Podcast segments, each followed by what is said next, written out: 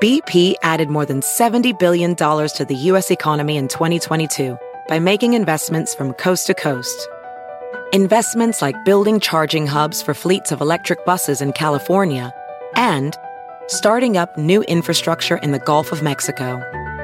It's and, not or. See what doing both means for energy nationwide at bp.com slash investing in America. People today can spend half their lives over 50.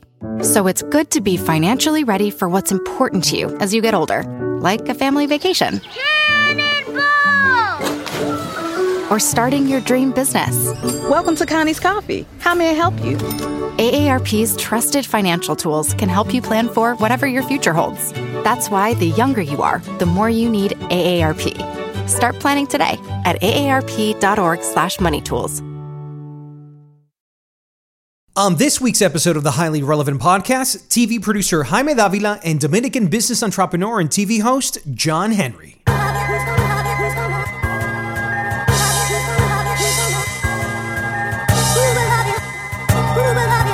Welcome to episode 103 of the Highly Relevant Podcast, a U.S. Latino show dedicated to pop culture, but with a Hispanic twist.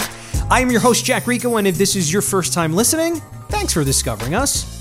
All right, guys, I have a great episode for you today because today we're going to be talking about how Hispanic content is being created for general audiences. And we're going to be doing that with TV producer Jaime Davila. I'm going to be asking him about the balance between creating Latino stories with Latino actors, but for someone that is non Hispanic and for them to actually like it. How do we do that? How does a producer get that formula right? So, Jaime will be uh, chatting with us about that. And also for those who are interested in taking their small business, if you got a business, any business, and you just hit a wall and you need to go to the next level, well, there's this new show called Hustle that's hosted by 26 year old business wonderkin. His name is John Henry, and him and the show could be the solution to all your business problems. We begin with TV producer Jaime Davila.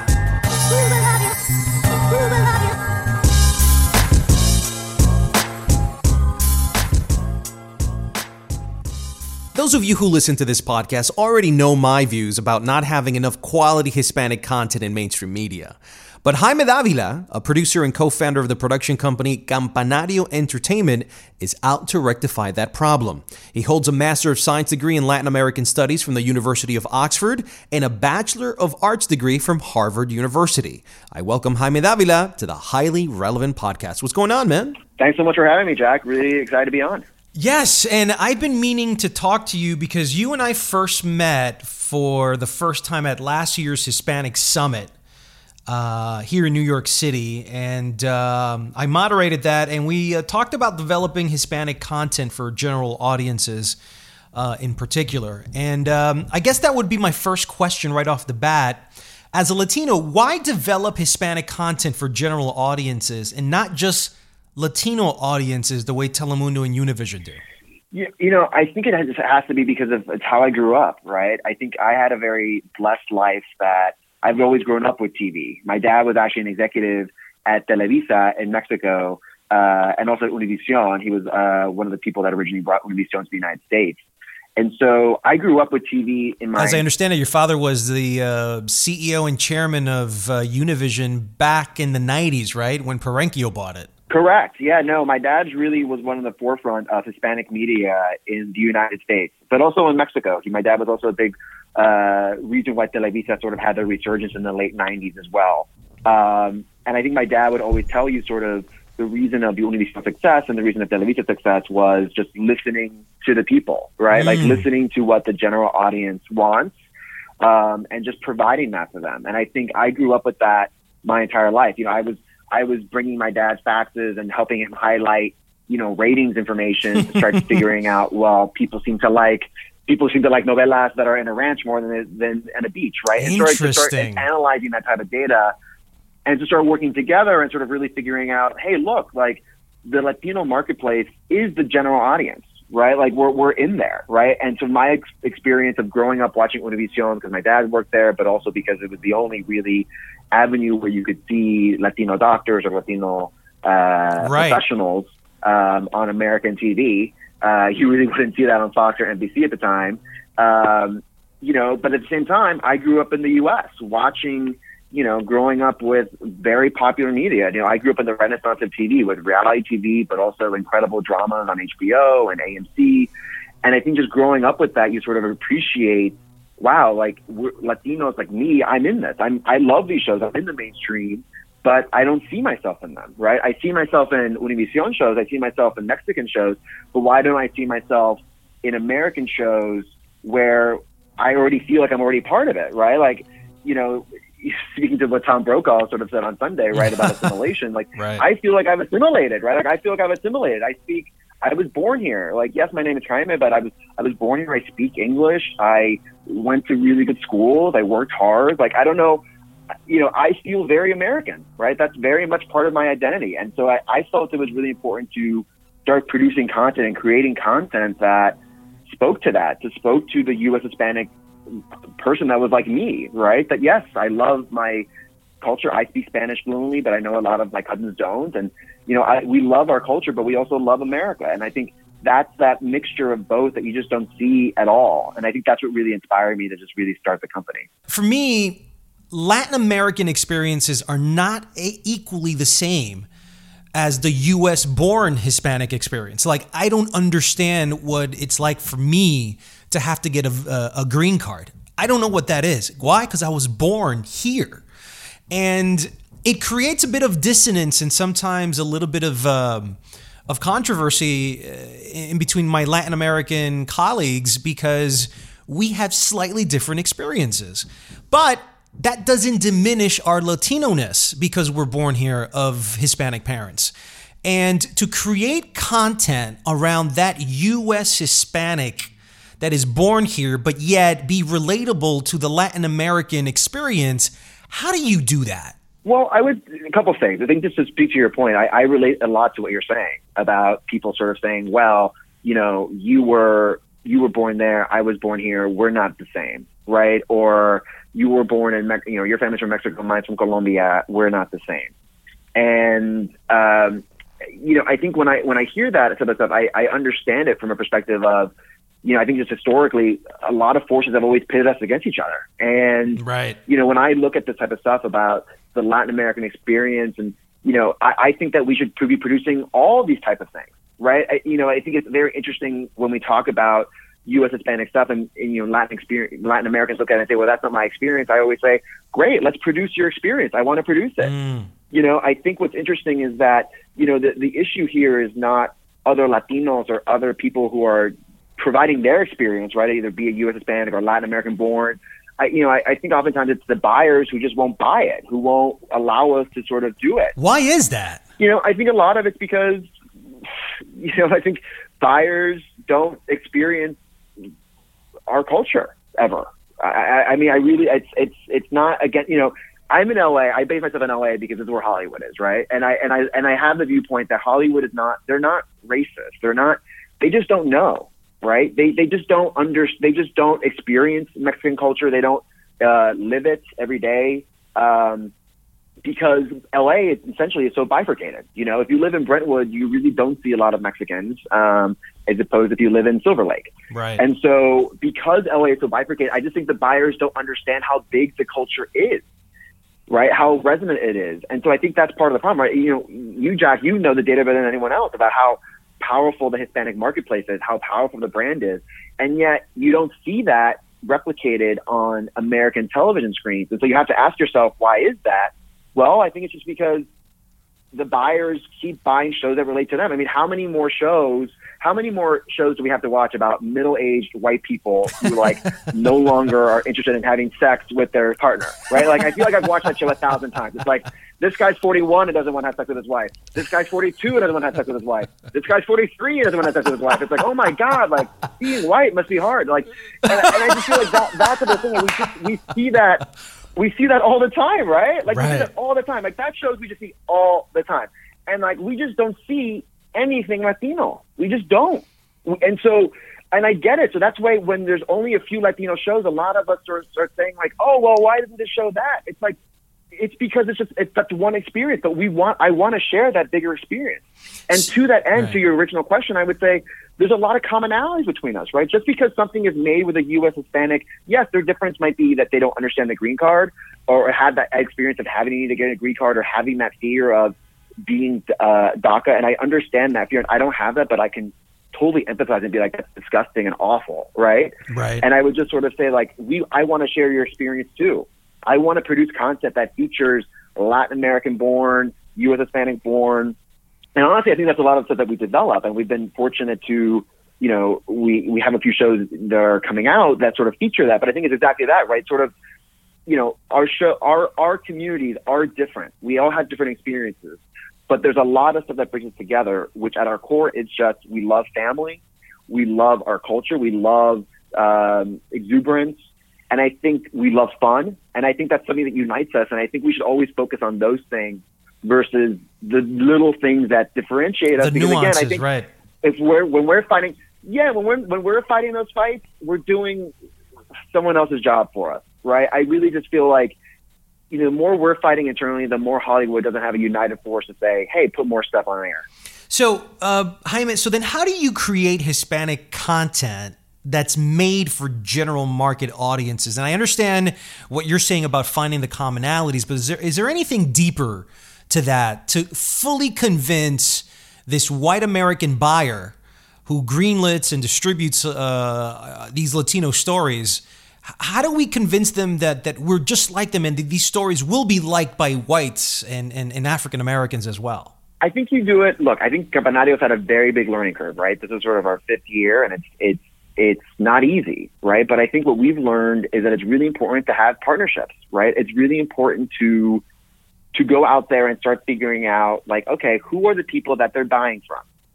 Right? And it's again, it's not because these executives are racist or they're evil, it's just because they have a tough job and they want to they they don't want to get fired. So they know that this guy who's been working in Hollywood for 30 years can do the job, right? He, so they want to hire him. So I think a very smart strategy for us moving forward always say like, okay, well, if there are already these gatekeepers, the buyers, they have their own sub gatekeepers. Talk to them because they are much more amenable and open. And I think a lot of what our success has been has been in doing that. We have development projects with Amblin, with Paramount TV, with oh, Magical wow. Elves, mm-hmm. with Shed Media. You know, I think for us, we're very keen on partnering up to sort of showcase that look, obviously I come at it with a very specific understanding of the US Hispanic marketplace and also the Mexican marketplace. But these people who work in Hollywood also come at it with an experience of story, of other producers that have worked with it. And so the more that we can work together and sort of say, hey, you know, let's work together. Let's become partners on this development project. Bring your general market expertise to it. We'll bring our Hispanic expertise to it. We'll tell you about writers that you haven't heard of. We'll tell you about directors you haven't heard of. And slowly but surely it'll change, right? Like I'm as frustrated as anyone that it's, it's taking this long, but I think you know, even from when I started, I'm, I'm heartened to that we have Vida one day at a time. You know, uh, NBC at Telenovela. We do have these incredible, incredible shows, and more and more. It's just slowly but surely, right? And I think the thing is, is that we just need to sort of keep up the fight mm-hmm. and keep up understanding the how the market how the marketplace works. And yes, obviously, we should create systemic change, but also understanding like on the short term, let's work with that and see how we can make change just slowly but surely. So let's go through a couple of the shows uh, that uh, Campanario, your production company, is already working on. Um, one of them is a very highly anticipated Netflix uh, show series called um, Selena. It's based on her life, Selena Quintanilla. You're producing along with her family. A lot of uh, fans are very happy about that as well. Um, and uh, it's a scripted series that's coming out very soon. You're also doing Mexican Dynasties uh, for Bravo. Uh, Red Band Society, Bandolero, I think with uh, Kenny Ortega, Laugh Factory in Espanol. Um, so there's a lot on the rise for your production company. And I'm sure that there's also a lot of pressure for you for these shows to succeed because if they don't succeed, it's like, you see, that Latino stuff doesn't work, right? So you don't want that 100%. to happen. That's my fear, right? yes, oh, yeah. Yes, yeah. exactly. So, um, let's go through this for a little bit. Uh, Selena Quintanilla to me is an interesting case because she's not born in Mexico. She's a U.S. Mexican American, um, and uh, but she's adored and revered by Mexicans universally, whether they're in Mexico or here in the United States. Mm-hmm. How difficult was it to put this together? It's a scripted series. Uh, why is she so liked so much? Because Jennifer Lopez, when she did it, became an instant icon because of it. Take me through this particular show, and do you think that white America will also watch and tune in? Well, I look. I was born in McAllen, Texas, so South Texas, where uh, Selena was from, and I lo- grew up loving her and idolizing her. And just, I think what I loved about her, and I think what, why she still resonates, is how positive she was, right? Like how incredible and dynamic and charismatic. And it was just so amazing to see this voluptuous brown woman be proud and be accepted, right? And have success. And I think for me, growing up, it was always sort of like, how can, you know, how can I tell that story, a version of that story, right? It's sort of like a mm-hmm. version of the U.S. Hispanic story. And I think, you know, Yes. I've always related to what Selena had to go through because, you know, she, again, as you said, she was born here. She, she felt American. Like she lived in Lake Jackson, Texas for a part And of she her didn't, life, she didn't even speak Spanish. She sung in white. Spanish, but didn't speak it, correct? Exactly, yeah. And I think for her, she had a very similar experience. Like, you know, it was basically she, the marketplace that existed for her was Spanish, right? There wasn't a marketplace. English market was not looking for singers that looked like Selena, Selena, right? Like, and you know, when you're a Mexican American immigrant, and I think you even see that now today, it's sort of there's a you know, white Americans sort of expect you to speak Spanish, right? I experienced this in my career too, a lot, right? Where I worked at Bravo, when I worked at ITV, which is I did, and like I do, but this is an assumption that's sort of like, oh, well, you you you are Latino, so you must be helping us with this experience. And so I really relate to Selena in that way. It's sort of like, well, I'm I'm being sort of forced. I don't mind it. Like I I love my culture, but you know, to succeed in sort of this pop music world that I want to dream in, I have to do go about it via Spanish, right? Like Stefani Germanotta doesn't have to sing in Italian to become Lady Gaga. But mm-hmm. a lot of our Latino singers have to sing in Spanish to break through and make it to the mainstream. And so, and I just think it's a very relatable experience for a lot of anyone. And so I think that's why I really resonated with that story. I'm really excited to tell that story and sort of just tell the U.S. tell the story of U.S. Hispanics through the prism of this of Selena, you know, and and really sort of just ex, ex, ex, tell people and remind people how incredible she was. Right. Um, that she was someone that was American, right? I think that's the, key, and I think that's Yep. why I, I think that I'm excited for you know not just Latinos to watch this, but I think other people to sort of appreciate that, like, hey, what you think America looks like is maybe different, Correct. and that's okay, and that's fine, and that's actually beautiful, and like it's there's no harm in that, and I think that's ultimately what I I, I, I hope that series uh, highlights. Have you had a chance to cast the lead for Selena? We're still in the middle of everything, and so I really can't sort of share a lot of details about that. Are you other than the close? that we're doing it and we're super excited. Um, you will. I, I will only say that hopefully in the next few months we're closer to that decision. But look, I'm very excited. It's. I'm not. I. I I'm not. Uh, I'm very blessed uh, to be in this position, and so and I, I, I, I, I'm sort of I take this on with a lot of heavy duty, and I know what what she represents and um, to the community, and I I know it right because it's, it's what she represents to me. So Right. know that I'm going to be. I don't take this lightly, and we have a great team sort of working together as well to sort of make sure that we really find the perfect Selena. When uh, when is this officially coming out on Netflix? Because I know a teaser came out in uh, December. That I'm I'm not. Yeah, that I'm not sure yet. That is sort of the algorithm I think decides, right? I don't know. Yeah. Okay. But that that will. Yeah. But uh. But yeah, soon. All right. Get get excited. All right, so then there's Mexican Dynasty. What do I do? Tell me, tell me, tell me, tell me. Ah! It was just me, the stage. Sounded good? And this one highlights elite families in Mexico City. Now, as soon as I heard about Mexican dynasties, I remembered Made in Mexico that Netflix already did too, and the backlash about that, which was here we go again. All right. And this is something I also wanted to talk to you about, which is the backlash for Made in Mexico and Netflix was that every single Mexican uh, is not the Mexican that Tom Brokaw probably thinks is Mexican. These look like European Germans, as Aryan as you can get. uh, you know, for Mexico. And you know, people said, "Look, this that's not just Mexico. Why aren't there different shades of color of Latino Mexicans uh, in that show?" Did you when you did the Mexican dynasties, was that a part of the uh, of the production process of guys? We don't want to repeat the same mistakes that that made in Mexico did. Did you do something differently because of that, or explain to me the cast? Do you have all whites, well, or us, we are there were, different we were, shades?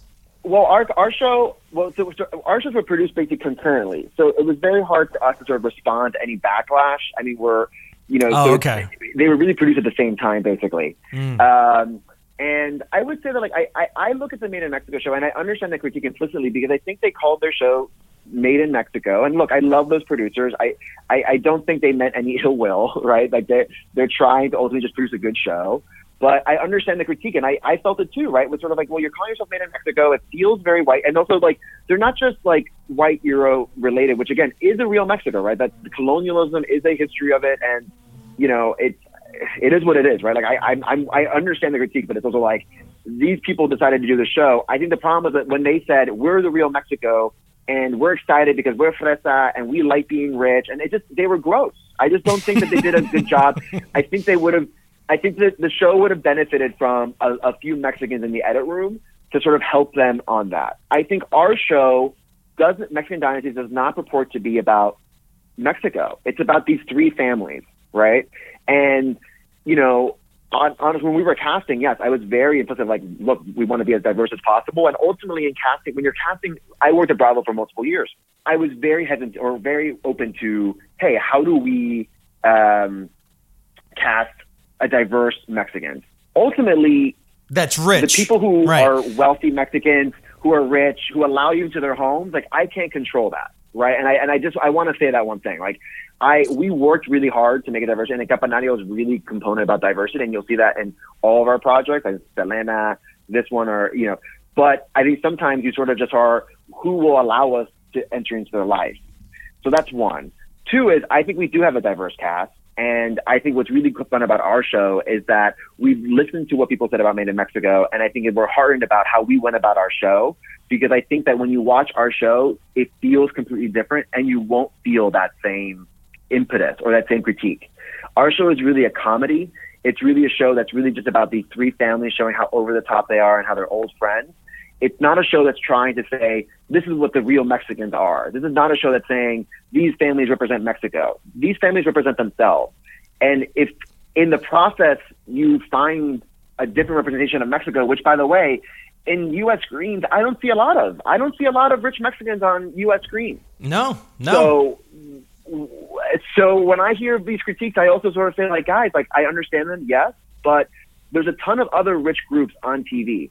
You know, we just had this amazing, amazing response for a movie I love, Crazy Rich Asians. Right? Is this more like this Crazy Rich Mexicans? Crazy Rich Mexicans, a hundred percent, right? and I think when I watch Crazy Rich Asians, I don't think that's the real Asia, right? I don't think that's the real. I think, but like, oh wow, like this is a oh, a, a world I didn't know existed and I really hope that is what people see when they watch Mexican Dynasty. It's a world you didn't see existed, and it's funny and it's loud, and this is what, and that, that these families hopefully, you know, show you that Mexicans are not just the typical things you see on TV, which are drug dealers or narcos, or you know, that all our families are self-made, that they all became wealthy through their hard work and initiative, um, and I think that's really cool. Touching upon that and kind of building off of uh, the show Mexican Dynasties, you know, one of the controversies, and we've talked about it on this podcast already, is uh, I'm not sure if you had a chance to see Alfonso Cuarón's Roma, but Yalitza Aparicio is nominated yeah. now for Best Actress. Is she's indigenous?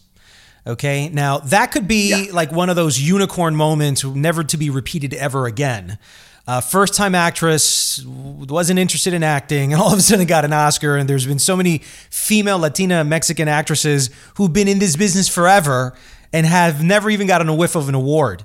So um, the conversation then spawned off debates on why producers, why casting directors, why directors themselves aren't hiring indigenous faces whether it's Spanish language TV or Hollywood.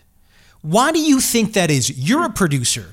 What is the fear? Is the fear that there's going to be outrage if you put in a Yalitza Aparicio outside of Roma in any novela, in any scripted series, in any reality series? What is the fear of indigenous faces?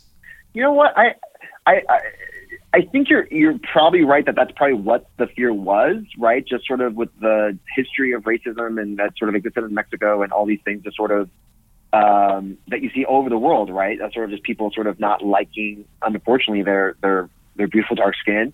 Um, but I, I don't know. I don't have those conversations, right? Like I don't have those conversations here of saying like we shouldn't put indigenous people. Like I see something like Roma and I see it successful and I think it's going to win Best Picture and I think that again, that doesn't doesn't that prove that yeah, people want to see indigenous people.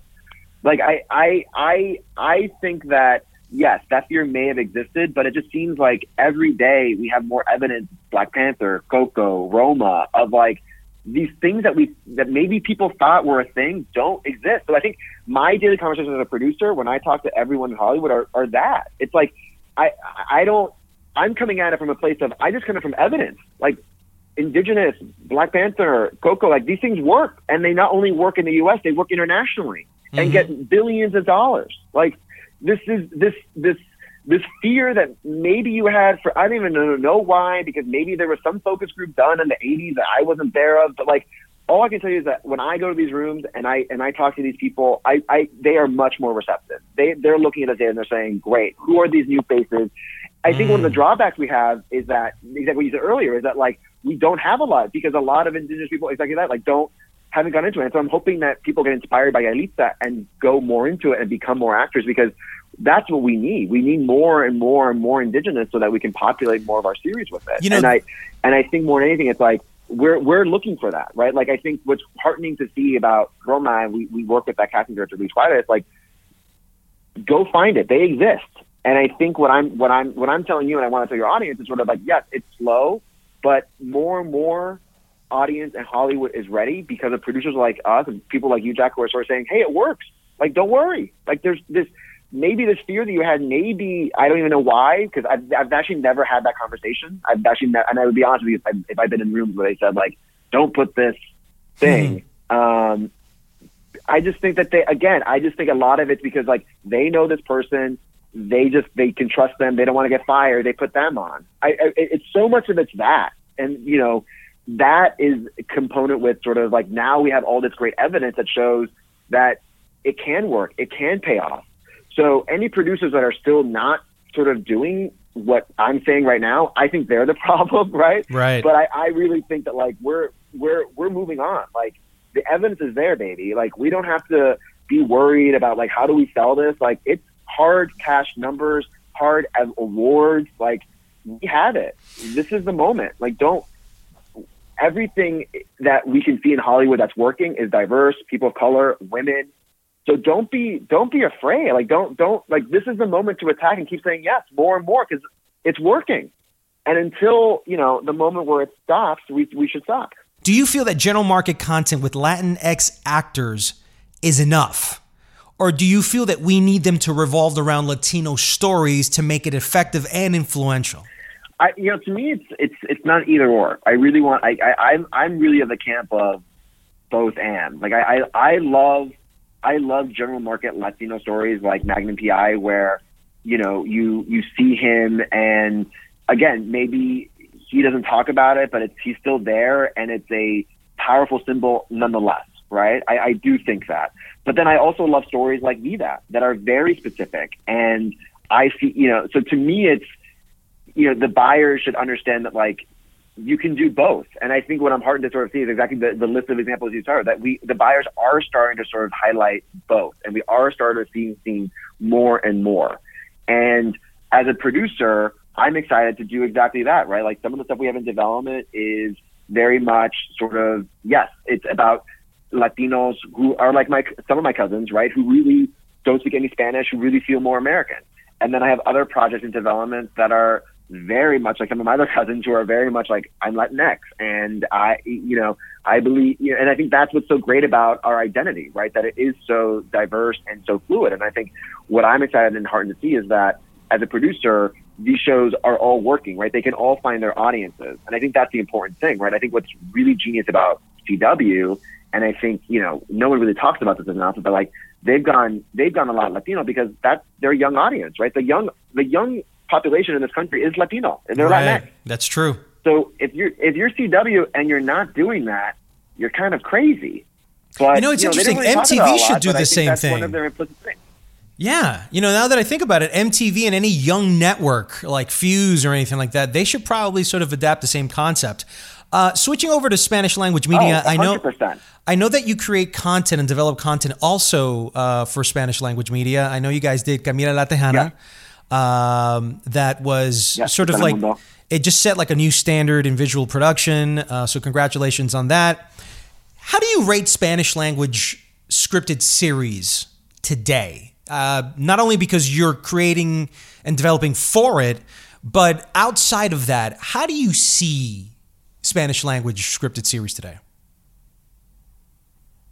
I, I just think we're in the middle of the most incredible renaissance for it, right? I, I, I think now you just have so many more incredible Spanish scripted series. Because again, I think it used to be, you know, all these places used to be a monopoly, right? Televisa, Caracol, you know, amazing companies, but they basically had a monopoly on on their countries. And now with Netflix and Amazon has provided competition, provided other writers an opportunity to get their content out there for Spanish language, either in Mexico or Brazil or Colombia or Spain. Um, it's just incredible. Like now we're really just seeing this incredible resurgence of production. I mean, for us in Spanish language, it's hard to get writers.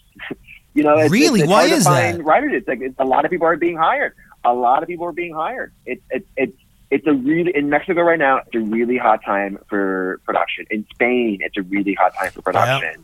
Um, in Brazil, it's really hot time for production. And I think what's exciting about that is, look, not all these shows are going to be great, but I think that's the type of thing, right? Not every American show is held to that same standard, but like we're more and more are going to are being made right now, and they're diverse, and some are comedies, some are thrillers, some are. So I just think that's something that just didn't exist before. Like I mean, for me growing up, a lot of Spanish scripted was just novelas, and I look, I love novelas. After you know, I really can get hooked on them still, um, but it's also like that's not that's not what today's audience wants necessarily, right? You sound to be a very patient guy. Have you ever thought of quitting the whole industry altogether because of the amount of resistance that you've had on both ends, on both camps? Oh, 100%. Yeah. This is really hard. Like I try to like it's it's uh yeah, it's really hard. It's really hard to hear no a lot. And it's really hard, you know, um uh to you know, lead a team and and to feel like you you know, you want to keep delivering and to hear no so many times and to keep people motivated. Yeah, it's hard. And again, I think people talk about you know, what heartens me again though is that things are changing, right? That there is more light at the end of the tunnel. And I also just look at my own personal life. You know, two years ago I had I was lucky to be blessed with twin sons and I, and I look at my twin sons and it really thank you. Yeah, no, but it inspires me even more to really say like, yeah, like this is hard. This is not easy. But if if I don't do it, if I don't if I'm not fighting this fight every day, I just feel like we just need more of us, right? And so it's I, I I do sometimes feel like I have to quit, but I every time you know I see a cut of a show like Mexican Dynasties or I get a call about Selena the series, I I'm heartened by the fact that, or even uh, not even my own shows. Like I watched Spider Verse and Miles Yeah. Morales, and I'm like obsessed with that incredible movie, like my favorite movie of all time. I think actually, I don't go to movies anymore because of the aforementioned twins, so I didn't see that many last year. But my favorite was Spider Verse, and I'm like, that's that's why I keep doing it. So yeah, it's hard. But ultimately, when I see stuff like that and I see it working and I see the audience and I see people loving it, I'm like, you know what? It's worth it. Every nothing in life comes easy, and I think ultimately, I'm very blessed that I get to do this. I'm very blessed that I can, and I think that I I sort of just feel like I I I, I can't quit, and um, I'm lucky that you know we have some shows going on so that we can keep the lights on, right? Right. That's always helpful. What advice do you then have for Hispanics who want to get into this business, but they hear, you know, podcasts like this and they read the articles and they listen to the Tom Brokaw comments, and it just seems like the world is against us. You know, we continue to be invisible in so many, underrepresented in so many categories. Uh, that a lot of these guys are like, you know what? I'm just going to go play baseball and make millions of dollars and screw media and Hollywood and arts and culture. what advice do you have for them to stick with it? Why should they stick with it ultimately and see the light at the end of the tunnel? I would just sort of say that to think about the power of media, right? I, I look about it, I think about it in my in my own story of, you know, when I was a young kid named Jaime, and there was a movie named Stand and Deliver, where a teacher named Jaime inspired his incredible class of East LA students to excel, and they all got fives on the calculus AP. You know, calculus, what is it, right? Right. Um, and you know that I watched that, and that, and I, I'll be honest, like that changed my life, right? Like I, it made me feel like, wow, like I, I feel seen, like people can do anything, and I, I can do well in, you know, I, it's not weird to do well in school, and it's okay to be smart, and that changed my life. That movie. And so when people sort of say, you know, why, why, why should we keep going? Why don't give up? Because it's like because we need you. We need you. And I think it's because of comments like Tom Brokaw, right? Where I, I get incensed by it, right? And but again, it's like we we have to keep on. We have to talk to Tom. We have to talk to these people. We have to teach them. We have to influence. And then yes, am I annoyed that I have to keep teaching everyone every day? Sometimes, sure, but it's also a blessing. Welcome It's to the club, blessing, man. Right? It's also a blessing to be able. Yeah, but it's also a blessing that I get to teach them about my life and this incredible upbringing that I've had that was bicultural. Right? I think so many times, you know, when we talk about assimilation, we're like we're sort of in, or implicitly shaming biculture. It's like, hey, if you speak two languages, that's great. If you don't, that's also great. You know, I just read this incredible thing from Richard Rodriguez, you know, who wrote Hunger and um, you know, who who always is about assimilation and how Latinos should not speak any Spanish, and because that you know he, he sort of feels like you know Latinos should really speak the language of their conquerors, so they should speak English. And I hear that and I'm like, great, should. But then also people who speak Spanish are also great. Like there isn't there's something so positive about our amazing life and I think and our amazing culture that needs to be shared worldwide. And I hear it. I hear it from everyone being like they hate us, they don't like us. And again, it's not it's not that they just don't know us. And so I'm with you. It's hard. It's really hard to be fighting the fight, but like I think that's why I'm so that you're there, Jack, like fighting the fight. Like we just have to keep going. And the more that we keep doing it, the more shows that will exist, like Vida one day at a time, and to a point where, again, like in the future, most a lot of people, a lot of Americans are going to have their last name Gonzalez. That's a right. lot of Americans are going to have their last name Rodriguez, and that's that's the future. So I think it's about how do we help build that future to ensure that more Latinos feel that they they are part of the American fabric, but they also can be uh, Mexican, and that's okay. Like it's by creating that content. It's by fighting the fight in Hollywood, and I, you know, it's it's incremental, and I know, and it's it's it's hard, but we need we need people to help us sort of fight the powers that be, and then hopefully, you know, in the future, more of the buyers are Latinx, and it won't be even a problem, right? Um, hopefully, Campanario one day is the, is the biggest studio in town, and we're we're buying, you know, we're we're buying everything, right? And so that that changes the calculus too. So, but I would just sort of say that, like, I, my biggest advice to people is to don't give up. Know that your voice is valid. Know that there's an audience for it, and know that you're going to hear a ton of no's, but that one yes is all you need to get your voice heard, and the world needs it. And I want to help do that. And you know, and there's other producers that also want to help do that. You know, and so let's join the fight together. Well, Jaime, uh, honestly, just hearing you talk, uh, I'm already inspired to double down on on my end uh, to do everything I can as well. But uh, yeah, man, you, you are definitely an inspirational role. Uh, I hope more people uh, listen to you talk because I think you have your head on your shoulders. And what I love about what Campanario is doing, it's it's not ignoring one market or the other; it's including both. And there's a skill and uh, and a certain adroitness to be able to develop content for each market without ignoring the other. And I think you guys are doing a pretty good job. I know Mexican Dynasties is coming out February 26 at 10 p.m. on Bravo. Looking forward to seeing that. And I think you can catch a couple of highlights on bravo.com. Uh, just type in Mexican Dynasty. And I cannot wait for this uh, Selena scripted series that should be coming out in 2019, hopefully, right? You didn't hear anything from me, but have fun. keep keep keep, uh, keep Well, guessing. I'm- I'm- Maybe when I'm in New York next time, we'll grab a drink and, and I'll share more stuff. Okay. Yeah, exactly. Sounds good. Bueno, Jaime Davila, thank you so much for coming on the show and give us some, some insight on uh, the state of Hispanic content in uh, U.S. media. Thanks, man. Thank you for having me, John. Really a big honor. Thank you.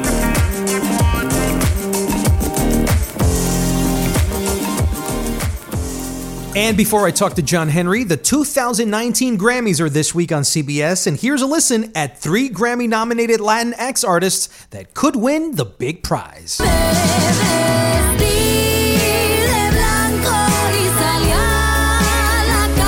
For Best Latin Pop Album, Raquel Sofía, La Persona que Eres.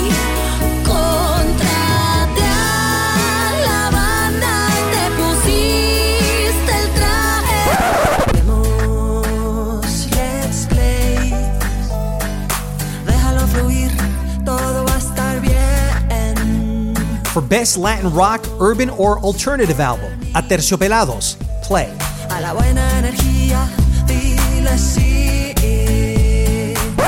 Soy ese vicio de tu piel que ya no puedes desprender. And for Best Regional Mexican Music Album, Luis Miguel, Soy lo Prohibido. Soy esa fiebre de tu ser que te domina sin querer. All right, how many of you have had a great idea for a business but never had the capital or the resources to make it real? All those attempts at becoming your own boss that failed miserably and you just keep on scratching your head not knowing exactly why.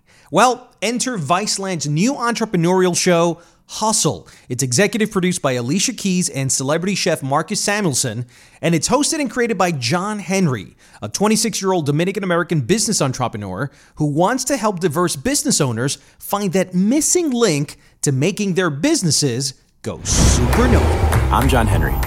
At 18, I started my first company, and within two years, I successfully sold that company. Now I'm working with small entrepreneurs to help them navigate the world of building their own businesses. John, welcome to the Highly Relevant Podcast. Hey, thanks for having me, man. It's a pleasure to be on. So tell me about Hustle, because I just think this is such an important show for our community. Yeah, so Hustle is a, a show about the drive to make it is a tagline, which pretty much means every every episode I work with one founder and help them grow their business. Um, I, I kind of we co- coined this phrase like we help them 10x their business. So you know we want to take them from like, hey, small you know mom and pop shop kind of thinking to hey, you can get to scale if if that's what you want. And so you know it's really neat. We work with businesses from all different kinds of industries. There's a micro distillery. There's a there's a company founded by two women that created the first oil for pubic hair. There's um, you know donut makers. There's 3D printing shops. You know, there's really all kinds of businesses. It's everything actually but tech, and and that that was intentional because I think right now people find entrepreneurship synonymous with deep tech, like AI and like all that kind of stuff. But in Mhm. reality, you know, entrepreneurs are an- anyone out there hustling and trying to build a business. So Right, a that's kind of- bodega, brick and mortar, uh, anything that online uh, business. Uh, that's right. That's right. Apparel, all kinds of cool stuff. how do you pick the people you help on the show? Um, quite simply, there's a casting company. They cast, you know, they cast a very wide net. Um, I don't have the time to like cast the wide net, but what I do make my absolute, you know, uh, core part part of my job there as host and producer is, and Vice is very good about this. They give me a ton of creative liberty, so I choose the company. So the casting company will boil it down to like five to ten um, finalists per episode slot, and then from there, you know, we I kind of put myself in the shoes of the founder, and I say, okay, if I were them, how would I grow this business? And I ask myself, is is this a business that you know, like, could benefit tremendously from you know the opportunities that we can put in front of them? Sometimes we work with a business that is just a little too far along, actually. Right. Um, and like that doesn't work as well because like the show is about giving someone that jump start. And so, you know, it's it's fun to work with a business that already has millions in revenue because you can do more things. But the reality is like, you know, they kind of don't need the help. They just want the exposure. And so I look for entrepreneurs in that sweet spot of like, but but the other side of that spectrum, Jack, is I don't like working with entrepreneurs who haven't already shown that they really want it. How did you get the show developed? I separately, completely separately from Viceland, was kind of working on this show with um, this lady named Beth Greenwald who approached me about three years ago, actually, and said, "Hey, you know, let's do you know, I have an idea for to kind of develop a show around, you know, entrepreneurship because her father had, or I'm sorry, her grandfather had immigrated um, uh, to this country, and so she always had that story in the back of her mind. And when she came across me, she was like, "Dude, you embody this story." Wow. And and I, I you know, I found that appreciate. You know, I was grateful that she thought that, but at the same time, you know, if you get inbound from a complete stranger that's like, "Hey, let's produce a TV show," it's like, yeah, all right. You know, but, right. but um, but we we you know we did. I, I entertained it. We kind of incubated the the thought process, and actually, Alicia and Marcus jumped on fairly early. Okay, how are they two involved in this? Are you friends with them? How did this happen? Yeah, yeah. No, I am friends with with Marcus, um, and Alicia and I have become friendly through the show. Um, but but yeah, the way the way this works, I'm not sure if this podcast of yours, Jack, is like business skewing or not. But the way it works essentially is right now, what's in the culture is like celebrities and stuff getting involved with kind of entrepreneurial kinds of stories and and shows and media opportunities and things like that. And we pretty much we spotted this opportunity. Credit to Beth. She was like, "Hey, look, LeBron James launched, you know, the Cleveland Hustle, the barbershop, you know, right? The barbershop. There's so many kind of things bubbling in the culture. Black Panther obviously was a breakaway success. Like, there's so many macro conditions right now in the environment that made this a prime kind of opportunity. And what we felt was like, hey, the Silicon Valley business narrative is played out. Um, and yeah, there's Marcus Lemonis out there, but he's kind of like an old, like a middle aged, like white dad.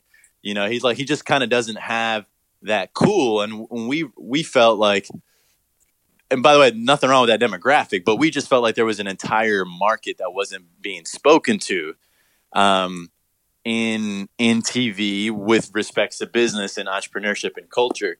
So anyway, we packaged this show um, we decided to come together and pursue it. And if something came of it, great. And if nothing came of it, you know, then fine. But um, that started the process. And so fast forward years, you know, literally years later, you know, we would end up um, securing Vice as a as a network, Viceland. They were immediately interested in the concept. They thought it was really fresh. They had been looking for some creative that could take them to a more general market right? Because a lot of their stuff is like super, super edgy. Like, like they have a show Slutever about like sex. They have like right. Weediquette. They have Gaycation. They have like a lot of all really the taboos that you can possibly think of. They have. Correct. And so anyway, they saw this and they were like, dude, not only is this on brand, but this also has the potential to bring us to a broader audience so they they bought the series, and you know, season one was ordered, and we just finished shooting it, and now it, it debuts next week. So, how many seasons? Uh, how many episodes in a season?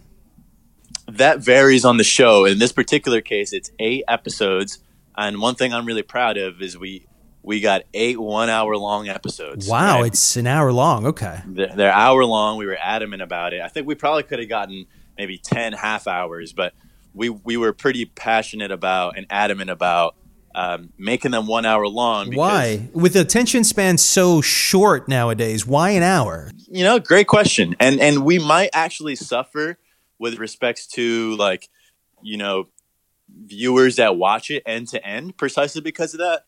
But I think what we'll make up for um, what we might lose in reach, we'll make up for it with depth, with um, you know, resonance with our core target audience because I I have a feeling that people are really hungry for some longer form, you know, business focused content. Um, I think a lot of people, you know, mo- there's plenty of like motivational, like short form kind of content on Instagram. There's not as much practical long form content um, out there for people to consume. So here's the thing that I want to know about you're 26 years old and you're so driven to help people. I mean, most 26 year olds are trying to get their first job out of college. After I sold my first business, um, I was like, hey, I got really kind of shitty advice the whole time. From who? From from these exact folks, you know, like SBA, and you know, no no discredit to them. Let me let me let me um, because we're living in sensitive times. So let me just kind of clarify. And sometimes I speak strongly, but the the SBA and all these kind of older business organizations, like they're great because they've been around for so long. Yeah, they're and, the establishment. Yeah, yeah, that's right. But what I didn't, what I wasn't getting was any highly relevant wink. I wasn't getting any highly relevant advice for the for building a business now. Fuck a business plan, dude. You don't need a business plan anymore. You don't need a sixty page business plan. You don't need to open a retail store every time you you know. What do you need?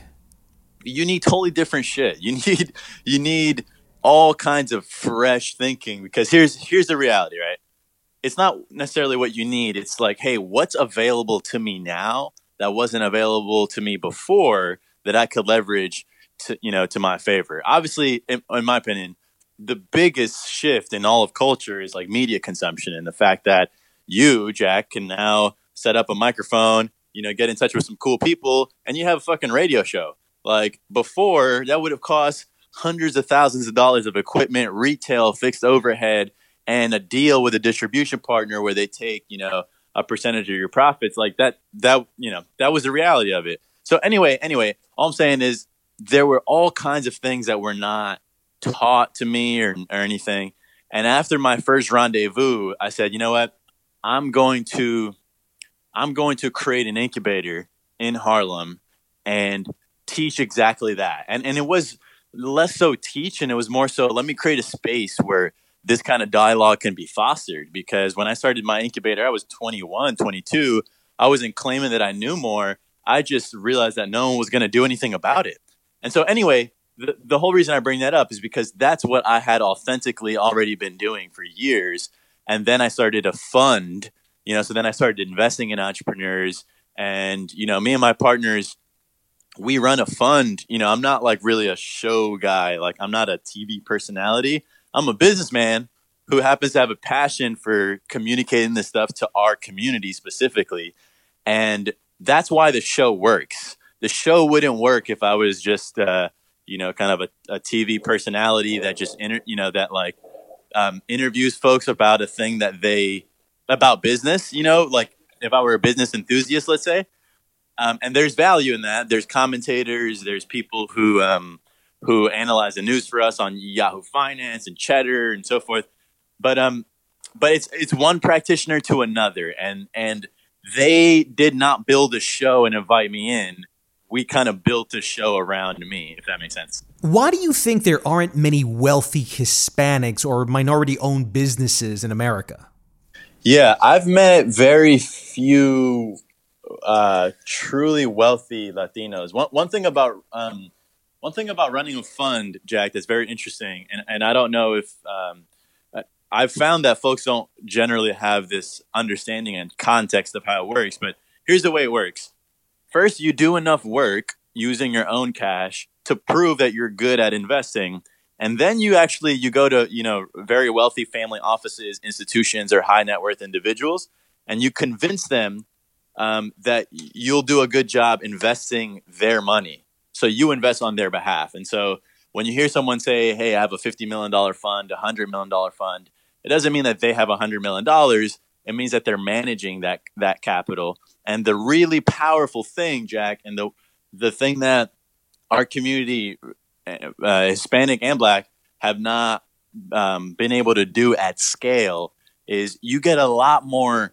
influence and ability to impact impact when you manage large amounts of capital. In fact, I would argue, I would take it a step further, and I would say that the people that control, like the gatekeepers of the capital on a very high level, they control largely the the worlds of their views, like the views of life that get perpetuated out into society. Right. For instance, right. Rupert Rupert Murdoch own, owns Fox. Fox is a multi, you know, it's a multi hyphenate. They own dozens of media properties, and sometimes you, you don't even think you're coming in contact with Fox, but you are essentially getting information from Rupert, Rupert Murdoch's, you know, point of view. Um, and so when so from a very very very high perspective our communities have not figured out how to invest capital at scale, and that's what we're after now. To rein it in a little bit. Now, what about interest, though? I mean, is there an interest to be to want for a Hispanic or an African American to want to become business people, and I'm not talking just individuals. All right, an individual uh, separates himself from the masses. I'm talking the masses, right? Right. The full community. Why is it that there doesn't seem to be a desire to tell mom and dad, "Hey, what do you want to be when you grow up? I want to be a businessman." Right. I want to be a baseball player. I want to be an athlete. I want to be a musician. I want to be famous. But Right. I don't want to be a business person. Is that what is happening within? Is it mom and dad that are working so hard that they, they just don't have time to inspire kids, their kids, to do that? Where is this lack of interest in business uh, historically coming from? It's media. It's media, Jack. Um, perception. So there's the four pillars of the country. The four pillars are Silicon Valley, which is all the tech, DC, which is all the government, Wall Street in New York, all the finance, and the last one is LA, is media. It's and like you know, media plays an incredibly important role in society because it shapes the way it shapes our aspirations at large. It shapes what's possible for us. It shapes who we see doing what. Um, and like it's the reason that majority of the parts for like you know blacks is like you know gangbangers, and for Latinos it's you know like maids or you know like it reinforces everything. And I personally am going to change that. Um, that like that's that's part that's a large part of the reason why I invest so much of my personal resources into building out content, hosting the show is an opportunity. But now, but now, and and what I mean by that is the more you see someone who looks like you doing a thing, the more you know that's possible for you, right? So now, taking it a step further, I do believe though at the same time that not everyone needs to needs to aspire to want to be a business people. So my whole role and Harlem Capital's role is to say, okay, the people that do have that desire that come from our communities but don't have the know-how, can we bridge that? Can we bridge their desire with the know-how to get them to the end result? Because I'll tell you, man, the last three years that I've been investing, we we now we manage a twenty-five million dollar fund. So we're it's not a huge fund, but we're we're getting our weight up. We're we're that's right. And the amount of things that you learn that have actually nothing to do with the business has everything to do with soft skills, intangibles, what networks you came from, who you know. Like that shit is real, man. Like motherfuckers do deals on the golf course. They do deals at Jewish, you know, Shabbat Shabbat dinners on Friday nights. right. You know, like, these uh, dude, it's real, man. And and our communities have no really like no understanding of of just how historically disadvantaged we've been. But we don't need the whole community to get on board. We just need to make sure that the people, you know, every movement requires a catalyst. So we need like dozens of leaders to rise up, and that would be enough. Where where do you get your aspiration? Who are your influences that have made you the person you are today? Why do you think the way you do? Um, well, my so yeah, my mom. I, I would just I would just back up and say that the the entire reason why I'm driven is because of my mom and dad's immigration journey. Like that is the reason I do everything I do. Like I could make all the money in the world and still be indebted to them. It would never even be a tenth of what they had to do to get here, right? And like that's the immigrant path incarnate, right? It's like you feel in some ways it could be a hindrance to your development as an individual if you're not careful because you feel the weight of your parents' immigration journey on your shoulders. At least I did. I do. Um, but then what that what that does actually strengthens you. Um, you know, I, was responsible for helping out in the house early, and that's why I was able. I had to think about money and stuff kind of early, and that kind of cut my childhood short. Not gonna lie, but at the same time, you know, I, I just started thinking about shit that matters long term way fucking sooner than your average kid. So that's that's what shapes kind of my my inspiration. But aspirationally, dude, I, like I just I want like I love what Jay Z has done, man. Jay Z went from like you know a kid in the Marcy projects to being a global icon and letting people know, hey, I'm not just a rap star. Like I'm owning NBA franchises. I'm buying, you know, I'm owning. I'm making sure that we as artists can own our own masters and licenses through title. You know, he's doing so much for the culture right now, and I want to get to that level. Do you have any Hispanic influences? Like, what's the Hispanic Jay Z equivalent for you? Or do they not exist? I there are a bunch of guys that like are doing a lot of really cool stuff, but honestly, if you're asking me my personal honest kind of assessment, like right now I know a lot of the kids are like really hyped up by J Balvin and like all these cats, but like that's just not where my aspirations lie. You know, in terms of like a uber culturally relevant, you know, you know, a cat that's like doing it on a high, high level. Pitbull will be in the conversation, but like that's nowhere near, you know, Jay Z, Warren Buffett style, you know, level. Like I want to take things to great, extraordinary heights. So the person I look up to is who I feel I can personally become in 40 years if I if I stay focused. You know, because I I haven't seen that person charted out in the history books yet, hmm. and and you know, I think I think it could be me. So you know, I, and I and I don't say that in a way of like, hey, it could be me. I say when I look at objectively, like, you know, I've put myself in position to potentially have some big impact. It's not going to be a given. It's not going to come easy. But I'm so driven by this this like mission. I'm almost consumed by it, man. I really want to change the way blacks and Hispanics see, you know, see themselves, see like, you know, who it looks like that's successful in business. You know, I see it every day, dude. Like I own property and there are kids that hang out on on my block and like they're just wasting their time man. And it, it kills me because i've tried to motivate i've tried to say hey dude i have some construction work for you. Like you know let's do something. But you're right. Like there's a disinterest and it's a systemic thing. It's a deeply rooted systemic thing and it's going to take a generation to solve but I, I'm, I'm here for the cause how does an ordinary person with a great business idea get scale so the type of scale. So look, there's a two part question here. First, you ask, hey, how come we don't own our own media conglomerates and you know things of that nature? And then and then you ask, hey, you know, how can ordinary individual get to scale? So here's the thing: we don't need everyone to be managing billions of dollars. What you need to, historically, if you look at the way that the markets have played out, because industrialization wasn't a thing until like the 50s, man. Like before then, people just worked, you know, the labors of their hand, and like there was no such thing as scale, honestly. And then when industrialization happened, the, you know, the railroads, the, the boom, steel companies, and then Madison Avenue. So then media came about. So we've only seen scale, honestly, play out over the last 70, 80 years, right? Correct. Now, the way that they were able to consolidate, if you study the markets, was like a, a few, just a handful of players were able to raise and uh, capital. So you aggregate money that's already out there you aggregate it and then you put it to the work you put it to work in one sole purpose so someone comes together and says hey i'm going to create a massive media company you know to you know massive media company massive cosmetics company beauty this and so forth and so what we've been missing as a, as a culture is is that pillar for us we need a minority owned mega fund yes because because then the average person doesn't have to go through this arduous journey of getting to a billion dollars. We've done that.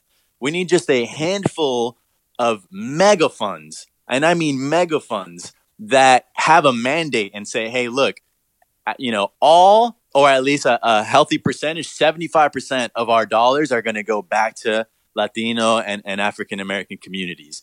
And that that perpe- that flows over because then what happens? Then a media company, let's say an entrepreneur who's got a business, you know, who's got a business that makes hair products or makes media or technology or whatever, they'll get funding. Then, then you know, then there's high quality um, employment available for our kids that come out of school and they finish their degree in computer science and they get a sixty thousand uh, a year job to start. And then that helps them you know eh, spend in the local communities which enforces restaurants. And you know like it it, it takes really a lot. But so what i'm not saying what i'm not saying is hey you need to want to have a billion dollars. What i am saying is factually we do not have any mega funds that have a diversity mandate none and as long as we don't as long as all the managers of capital are old white guys and by the way, I do not think that they're ill intentioned. I don't think that they're sitting there throwing their heads back and saying, "Ha, trickle down economics. We're not going to fund black black people and Hispanics." but I do firmly believe that subconscious bias is a thing. In oh, fact, statistics, absolutely. Statistics support it. 89% of venture investors are, are male, and thus 89% of venture funded investors are male. Same thing with, with uh, race. And like something like 90% are white, something like 90% are white, right? So, so what I guess what I'm saying is we need people who look like us from the top down manage the flow of things. Do you recommend that anybody who has an idea, a business idea, do they have to be a business person first? Do they do they need to go to business school? Do they need to go vocational school, uh, a class online about business in order to do a business? Or can you just go and say, you know what, the idea will sell itself? No, I, I think the way I'd answer that question is if you had something on your mind, Jack, that was so present in your mind, so present and and it was coming back to you so often, and you were thinking about it uh, when you were lying awake in bed at night, and you were thinking about it in the morning, and in your in your regular job, you found yourself doodling ideas. Like if you have something that really captures your imagination, that actually, honestly, kind of the time flies by. It's it's going so fast. You know, like you love it so much. If you have that kind of thing going on, then I would then I would view that. Let's say you use twenty thousand dollars. That twenty thousand dollars of you really going for it. That to me is the most beautiful thing that can happen. It's like, man, yes, there's risk, but like you love this thing so much that like you're okay with the result either way it shakes out. That to me is when I know it's a worthwhile pursuit. Now, a totally different mindset is like having a, a more capitalistic mindset where you say, okay, let's, all right, so here's this idea. Like, here's the viability of it. Like I can make it, I can make this and start selling, you know, start selling it and recoup my money and stuff. That I think we are missing a little bit, but I don't think it's a bad thing, honestly. If you weigh the if you weigh the risk and you still say, dude, I just I want to do this no matter what, like because I just love it so much and I kind of don't care how it shakes out. Like if you can find something like that for you, then that to me is a win ir- irrespective of how it shakes out. Just because you, I, I'm so much more a fan of like people doing what they love than like tolerating some shit that they hate doing just for the sake of being safe, so to speak. John, last question. Hustle. When people watch this, what do you want them to take away from it? Um, I want, wow, I want people to take away, wow, a very I want them to take away a, a much clearer picture of what growing a business is like. And and my goal, my absolute best case scenario, hopefully I'll be able to flash back to this to this exact moment. But my absolute best case scenario is if this show becomes a cultural reference um, around business. Like in the same way that people are like, ah, you're going to go on Shark Tank. You know, Shark Tank has successfully become kind of a cultural reference, right? Um, but their show is very different from ours. I, I love their show. It's fun to watch. And like when you're watching with your buddies, like you kind of become the sharks, you know, when you're watching it. Cause then you, you offer feedback and like you say, that was cool. That was done, whatever. Like for me, Hustle is a, such a different type of show because it shows the build up up until that point where you're ready to pitch. And, hmm. and like if people can walk away with a uh, much more accurate and real sense of empathy um, and also like like if you can be empathetic towards founders and walk away also super pumped to want to go and try your shit then then the show's a win to me. John Henry, thank you for being on the podcast. And the name of the show is called Hustle. You can catch it on Viceland on February 10th at 9 p.m.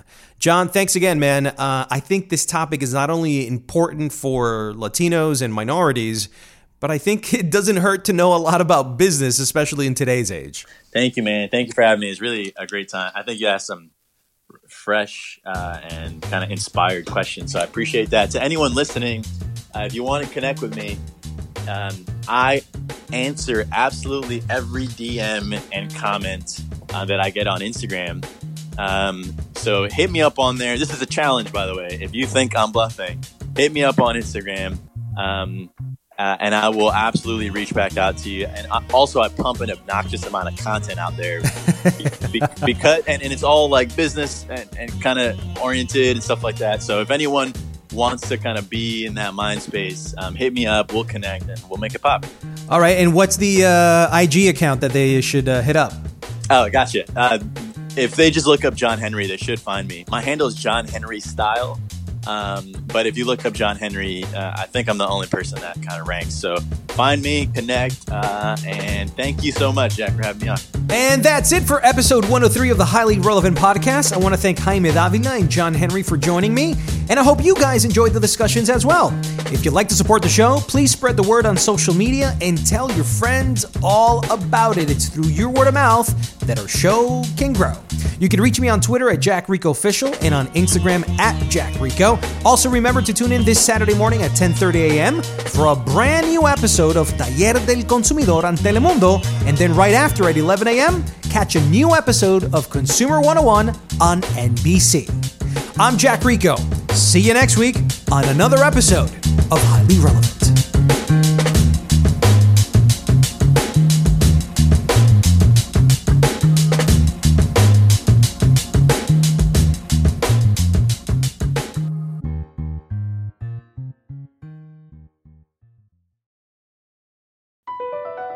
BP added more than $70 billion to the U.S. economy in 2022. Investments like acquiring America's largest biogas producer, Archaea Energy, and starting up new infrastructure in the Gulf of Mexico. It's and, not or. See what doing both means for energy nationwide at bp.com slash investing in America. People today can spend half their lives over 50. So it's good to be financially ready for what's important to you as you get older, like a family vacation. Or starting your dream business. Welcome to Connie's Coffee. How may I help you? AARP's trusted financial tools can help you plan for whatever your future holds. That's why the younger you are, the more you need AARP. Start planning today at aarp.org/money tools.